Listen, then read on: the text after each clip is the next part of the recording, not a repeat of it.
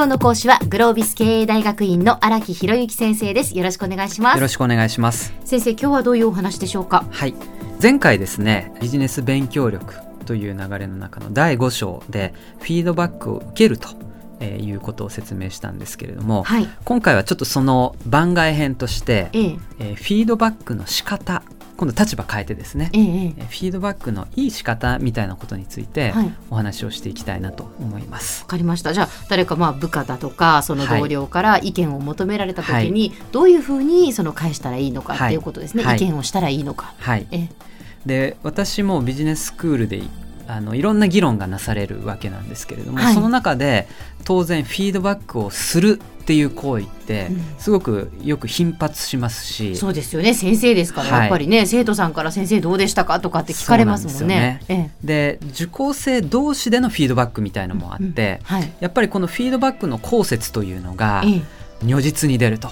だから前回のフィードバックの受け方っていうのも大事なんですけれども、ええ、やっぱりその裏返しじゃないんですけどやり方っていうのも大事なんですよね。え、はい、でちょっとサイクルを考えて、まあ、こういうやり方すると一般的にいいんじゃないかなっていう話をこれから簡単にしていきたいなと。はい。で、ちょっと頭の中にですね、4象限をイメージしていただきたいんですけれど。4象限。まあ、四角をこう、4等分にこう切るっていう感じですか、ね、マトリックスみたいな形で、ええはい、縦軸が抽象と具体ですね。縦軸が抽象と具体。はい。はい、で、横軸が、えー、いい点と改善点。そうすると頭の中にですね左上が抽象のいい点ですね。はいはい。はい、で左下が具体のいい点。はい、でそのまんま右に行くと、具体の改善点、そして最後が改善の抽象的なところっていう、はい、そういうところになるんですけど、あのフィードバックの仕方っていうのは、今の4つの流れで回していくっていうことが大事なんじゃないかなと。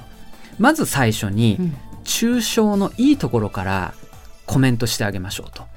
まず全般的にこんな感じですごいポジティブな印象を受けただとか、うん、相手にとって聞きやすい受け入れやすい、抽象的な、まだあんま具体的なことじゃなくても、なんかポジティブなエネルギーもらっただとか、うんうん、姿勢が良かったよねとか、うん、ね、あのそういう話をして、はい、その今度下行くわけですね、具体的な話。なぜかっていうと初めにこういう話から入ったよねとか、この資料のここの話をすごくよく分析してあるよねとか、その抽象的なことじゃなくて具体的なことも含めて伝えてあげると、具体的に良かった点を言うわけですね。はい、これが2番目のポイントですね。はい、はい、でそのまんま右にスライドをして、具体的な改善点を次に言ってあげると。あはい、だからただ改善点っていうのは3つぐらいあってまずここの話ね、うん、ここの話はもうちょっとこうした方がいいみたいな。でイントロのところももう少しこんな感じで話した方がいいよとか、うん、そういう具体的なポイントを指摘してあげて、うん、そして今度抽象的な改善点。つまり、うん、これからあなたは総じてこんなことを意識するとより良くなるよねっていうね。だから具体的な事実の指摘のみならず、ええ、それをもうちょっと抽象化して、はい、まあいろいろ言ったけど要するにだ、うんうん、こういうことだと、うんうん、こんなことを。全体的にはっていうようなことを改善点を言うわけですね。はい。はい、そして最後、うん、もう一回今度は左にずれてもらって、はい、抽象的ないい点。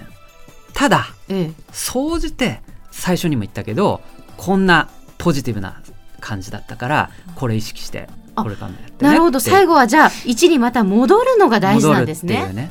はい、読んで終わるのではなく、はい、っていうサイクル。だから、はい、そうすると、うん、その相手もあの感情的に受け入れやすくて改善しようっていう意識も生まれる、うん、さらに言うと具体的に何を改善したらいいのかっていうのが分かる。分かるっていうですね。はい、あ前回フィードバックを受けるのねあの最後のところで先生がその感情と事実とは分けましょうと受ける側は、はい、その決してその感情でなんかもうそんなこと言うならお前がやってみろよみたいなことではなくて、はい。はい、事実としてそのね注意だとかっていうのをアドバイスを受けましょうというお話でしたけれどもじゃあ伝える側も今のような順番でいくと相手がこう感情的にならずにすんなりとこう意見を受け入れてくれやすくなるっていうことなんですね。はい、ええ、これがですねあんまりうまくない人の手にかかると、うんはい、改善点の具体的なところから指摘してやろうみたいな感じだったりとかもしくは抽象的な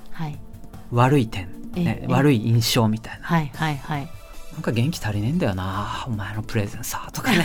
こうなんか分析浅いよねとかね。なるほどなるほど。抽象度の高いね。そういう言葉を投げつけられると、前回の話じゃないけど感情と事実は分けようというフィードバックの受け手の原則はありつつも、やっぱり昆虫症って思うじゃないですか。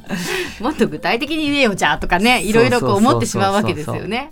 はい、だからこういうサイクル回してあげれば本当にうまく成長できる人が、うん、やっぱりその順番を間違えるがゆえに、うん、感情的なこじれが生まれてしまって、ね、うまくいかなくなっちゃうみたいな。でもフィードバックやるんだから具体的ななんか改善点をしっかり指摘してあげたいっていう親心があったりもするんですけれども、はいはい、UFO としてはですね。UFO としては、ね、としては何かこう具体的に改善点を言いたい言ってあげた方がいいんじゃないかって思うけれども、はい、まずは抽象的ないい点からそうですね。いくっていうことですね。あとはあの結構かけがちなのがですね、抽象的なことは言えるんだけれども、うん、具体的にどこがどうっていうのをこう上の段は言えるんですけど下の段が全く言えない人とかもいるんですよ。はいはい、でこれはいいフィードバックのあのやり方ではないんですよね。悪いにせよ良いにせよ具体的にこここのポイントみたいなことをちゃんとしてしてあげると。だからこそフィードバックする側はちゃんとそういう目線で物事を見ていないと、アバウトなね頑張れみたいな。こんな感じで。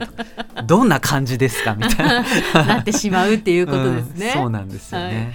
では先生、はい、今日のまとめをお願いします。はい。今日はですね番外編ということでフィードバックの仕方ということをお伝えしてきました。でフィードバックの仕方、えーと、サイクルっていうお話しましたけれども、まず抽象的ないいところ具体的ないいところ具体的な改善ポイントそして抽象度の高い改善ポイントでまとめてあげて最後にもう一回抽象的ないいところで締めてあげるというこのサイクルをやってあげると相手にとっても受け入れやすいフィードバックになるんじゃないかと。そんなお話をさせていただきました。今日の講師はグロービス経営大学院の荒木博之先生でした。どうもありがとうございました。ありがとうございました